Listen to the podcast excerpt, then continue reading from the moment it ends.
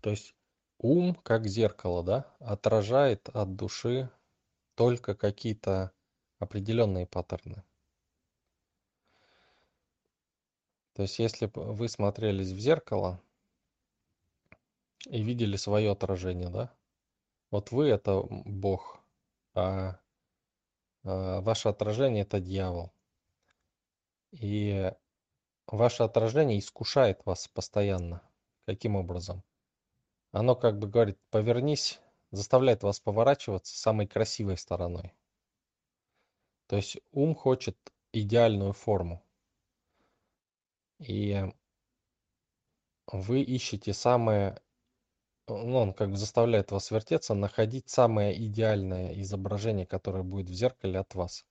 Но он отражает только одну вашу часть и не видит всего остального, того, что в вас заложено, как в сути, как в Боге, допустим.